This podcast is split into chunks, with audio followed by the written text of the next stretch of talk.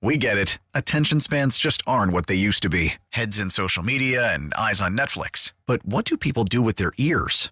Well, for one, they're listening to audio. Americans spend 4.4 hours with audio every day. Oh, and you want the proof? Well, you just sat through this ad that's now approaching 30 seconds. What could you say to a potential customer in 30 seconds? Let Audacy put together a media plan tailor made for your unique marketing needs. Advertise with Audacy. Visit ads.audacy.com. The Timberwolves season came to a close, and we're going to get into that right now. Cal Soderquist joins us from the Timberwolves Radio Network, and Cal's been so generous with his time all season, uh, joining me on the weekends here and there. And uh, Cal, uh, good to visit with you. And uh, the season is over, and uh, there, there's really a lot of ground to cover because the the, the season uh, has had some ups and and had some downs. That's for sure. It, it certainly has, and obviously happy to join you, Steve. And, and I guess the, the one positivity element I can bring tonight, you know, after a, a rough Twins loss is.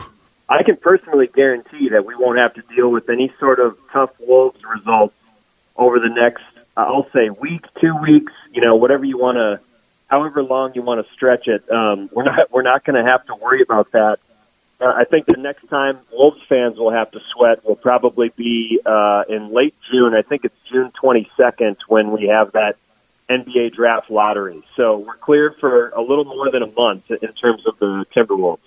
Yeah, and I saw some numbers thrown out by the beat writers, etc., that the Timberwolves win over Dallas on Sunday night uh, reduced their lottery odds by around 5% of getting a top three pick. I, I, don't know if that can be confirmed or what, but I, I saw that number in a couple of spots. So for whatever that's worth. Yeah, I think I think Alan Horton had it. Um, I'm not sure if he tweeted it out or, or had it in our broadcast, but I, I think with that win over the Mavs uh, on Sunday, uh, Minnesota now has when you include, you know, they can finish first, second, or third and retain that pick. Um, right. And I think it's about 27 percent it, it could be give or take a few percentage points, but like you said, they maybe lost four or five percentage points with the victory versus if they were to lose that game. Um, but you know, we've heard we've heard from Gersson Rosas, Chris, Chris Finch, and all the players over the last several weeks that you know they they really were committed uh, to to finishing out the season strong and trying to build some chemistry or build some, you know, good positive vibes, whatever whatever you want to call it. Um, so we saw that on Sunday, and if, if it did cost some percentage points, I, I guess they were willing to leverage those, um, you know, in the in the hope of having a little just more ment, uh, more momentum going into the off season, I guess. Yeah, for sure, Cal. And th- this is a theme that, that I've brought up every chance I had. And it was like, get Karl-Anthony Towns and D'Angelo Russell and Anthony Edwards and these guys together on the floor and, and see what they can do.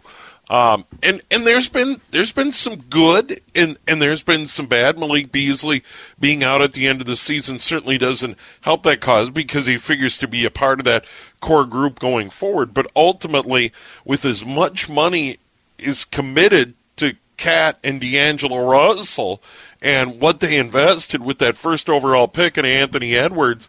I mean, you know, uh, that that first round pick in Anthony Edwards. I mean, seeing what they've got is far more important than a few p- percentage points, in my opinion, in an upcoming draft lottery. I think so, and I think especially you know when you factor in just some of the bad luck that they had injury wise with with both D'Lo and KAT in terms of you know we had heard so often about how few games they had played together, uh, basically up until you know the the second half of this season, early March. So they got some games under their belt. I think we really saw, you know, whether it was uh, it was Karl-Anthony Towns had some monster games of certainly Anthony Edwards really just kind of blew through whatever rookie wall, you know, we, we kind of anticipated for him. I think he he closed his season out winning three straight uh, Western Conference Rookie of the Month honors. He just got got the the May honor uh, awarded to him officially today um, with all those regular season games obviously finished. Uh, so he closed the season on a flurry, and I think maybe the most important guy of the three was D'Angelo Russell. And you know, we had seen uh, again he had played so few games, but we had seen a lot of inconsistencies from him, and he just didn't seem to fit in that that system. Uh, you know, that really wanted to push the ball, especially to start this season under Ryan Saunders. But um, he looked pretty comfortable under Chris Finch, and and it's you know the the pace didn't necessarily change for the offense. It was maybe more just trying to tinker a little bit with some of the guys that shared the floor with D'Lo. You know, they got D'Lo off the ball a little bit with uh, Ricky Rubio out there to run the point at times. Um, and we really saw some strong play from D'Angelo Russell, whether it was scoring the basketball, you know, where there, there were stretches in games where he would just flip a switch and score nine straight points or 12 straight points and really kind of have those heat check moments uh, from long range. But also the assist numbers were great. So I think that was really important. You know, it, it's ultimately for this season, it's not going to matter much. Um, but I think just for, for D'Lo's confidence and for what this team kind of now maybe knows that they have with him and, and how he can kind of help uh, moving forward, that was huge. And off the floor, everyone had to deal with COVID 19, but Karl-Anthony Towns, and it's been well documented what what he's had to deal with with his mother and other family members, and then ultimately de- dealing with COVID. And then on top of that, you, you have a coaching change, and Ryan Saunders. Uh, you make the move to Chris Finch, very unusual in season. They they made that move, and then on top of it, late in the season, oh by the way, uh, new owners come in to to the situation as well. I mean, there were there was a lot going on, and I and I don't think that gets enough attention. I, I mean, sure, everybody knows about the coaching change, but but on some level, um, ownership, and it, it, it, was known that Glenn Taylor was looking to find, and now Mark Lore and Alex Rodriguez and their partners uh, put together a group, and now it's kind of a done deal, and that that's a big deal as well it, it, it really all adds up to you know just an unprecedented season, and you add in the fact that it was kind of a, a sprint to the finish. You know, in terms of starting in in late December, they played 72 games. It seemed like there were games every other night, basically. Right. And uh, yeah, you know, certainly what Karl-Anthony Towns has had to deal with, he and his family, basically over the last year and mm. change. Uh, you don't wish that on anyone, and the way he's handled it not only just as a person uh, and as a player on this team, but being a leader for this team. We got to remember that, you know, he, he's still he, he's still very young, but he's kind of one of the guys with seniority on this team in terms of everyone looks to him to kind of set the tone. He has kind of mentioned that throughout this year, and he brought it up again today as you know several guys kind of met with the media to to close out the season. Um, and and he kind of just tried to keep a perspective of you know, whatever this season has thrown at us, certainly, you know, I've I can be a firsthand example of, you know, th- this is small potatoes in terms of basketball and in terms of bad losses that we might suffer. So I, I think he just he just did an incredible job as a leader for this team, um, and, and what he was able to still give to his teammates and you know to this coaching staff certainly. Uh, so that that's incredible for KAT. I think it's a testament to him but yeah, just the team as as a whole, you know, everyone had a great relationship with Ryan Saunders, but but I think they all would admit that the results just were not there, um, and and the the change was sort of necessitated, and you know some of the the worst losses they had uh, on this season maybe came right after that change came, you know, middle of the year, and it, it was just a lot to throw on this team, and I think that All Star break came at a perfect time for everyone to kind of step away and recharge. And we saw them play better basketball out of that All Star break. And um, you know, Chris Finch kind of mentioned it today eh, that you know the flashes were there, and we, we certainly saw that, especially over these last few weeks. But now the the big question for this team going into this off season and into next year will be it can't just be flashes. It has to be a little more consistent. It has to be you know, three out of four nights instead of one or two of four nights in terms of the good efforts against, you know, top quality opponents. That's going to be sort of that next step for this team. Um, you know, because they played just a few games under 500 in terms of, uh, you know, the, the records since the All Star break and getting D'Lo and KAT in that lineup and, and all of those things. But it's just a matter of sort of all jumbling that together and uh, taking a, another step with it. Cal Soderquist joining us, Timberwolves Radio Network. They close it out with uh, a great win over Dallas in the finale on Sunday night. They shoot the lights out and hold off the Mavericks in that one. Um, I, I want to follow up on that. And you, you make such a good point, Cal, about consistency, and it's summed up in the games we saw this weekend. The matinee is Saturday against the Boston Celtics. It's like, come on, guys. Um, uh, you know, and and Alan Horton does a phenomenal job on the play-by-play. You guys are a great team. You pregame, halftime, postgame, and Alan with the play-by-play. And and Alan, I, I was was justifiably frustrated, and I think Timberwolves fans were frustrated after that game against the Celtics, and then come back Sunday night and play really well and shoot the ball all night and share the ball. And Anthony Edwards was terrific on, on Sunday night to close it out. So there you go. In one weekend, you know what's going on here from Saturday afternoon to Sunday night. Yeah, it, it really is a head scratcher, and and like you said, it's just that two game sample size, but it kind of sums up, you know, what we've seen from the team yep. on the season as a whole. And, you know, so that Boston game, Minnesota got outscored at the three point line by 39 points. And in today's NBA, that that is just an insurmountable hole uh, in terms of you know if your opponent can can best you from long range like that and and Minnesota certainly had uh, you know one of the the worst shooting performances uh, performances in franchise history. So it's not many nights that they'll shoot it that bad, um, but you got to be able to lean on other things if if you're having a really rough shooting night, and they certainly were not able to do that.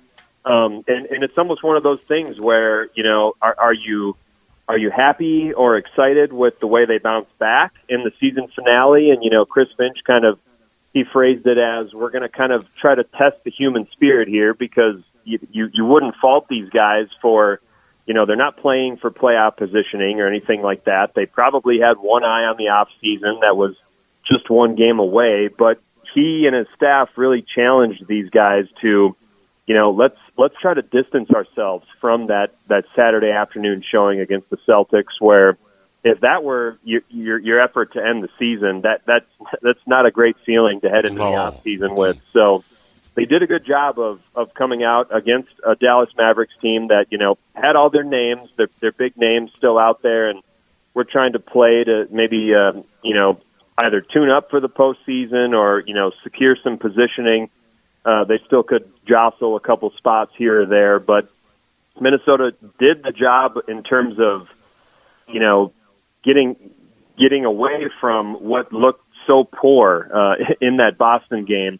But it still is just something where you look at the two game stretch as a whole, and they just have to be able to avoid that more often next year because that's something where um, it, it's just it, it can't be sustainable. You have to be able to find that that fifth uh, fifth gear, that next level where that only happens once a month versus once every three or four games. Cal Soderquist joining us. Cal, a couple of final thoughts before we let you go, and thanks again for the time. Anthony Edwards, any doubt uh, NBA Rookie of the Year? I, I know there's been, I, I, I, think for anybody who's watched the Timberwolves and watched him develop over the course of the season, uh, th- there should be no doubt. You alluded to another NBA Rookie of the Month award. Um, I, I, I don't know what he could have done more. It, yeah. I, he he deserves it, in my opinion. I'll I'll be very uh, interested to see how it all shakes out because you know if there's one thing we've learned from sort of uh, the end of season awards in this league, whether it's you know the MVP, we've had some great MVP races over the last several seasons, um, and and just some of the you know all NBA first teams that sort of thing. Karl-Anthony Towns kind of knows how you can end up on the short end of the the voting ballot with some of that stuff. Um, and, and I think we've learned that the wins matter a lot to a lot of the voters. So I'll be very curious to see if, you know, LaMelo Ball gets any sort of an edge, um, just in terms of that Hornets team. You know, they, they squeaked in in the Eastern Conference uh, play-in grouping, um, and if if that gives him any sort of an edge, he did miss some time to end the season.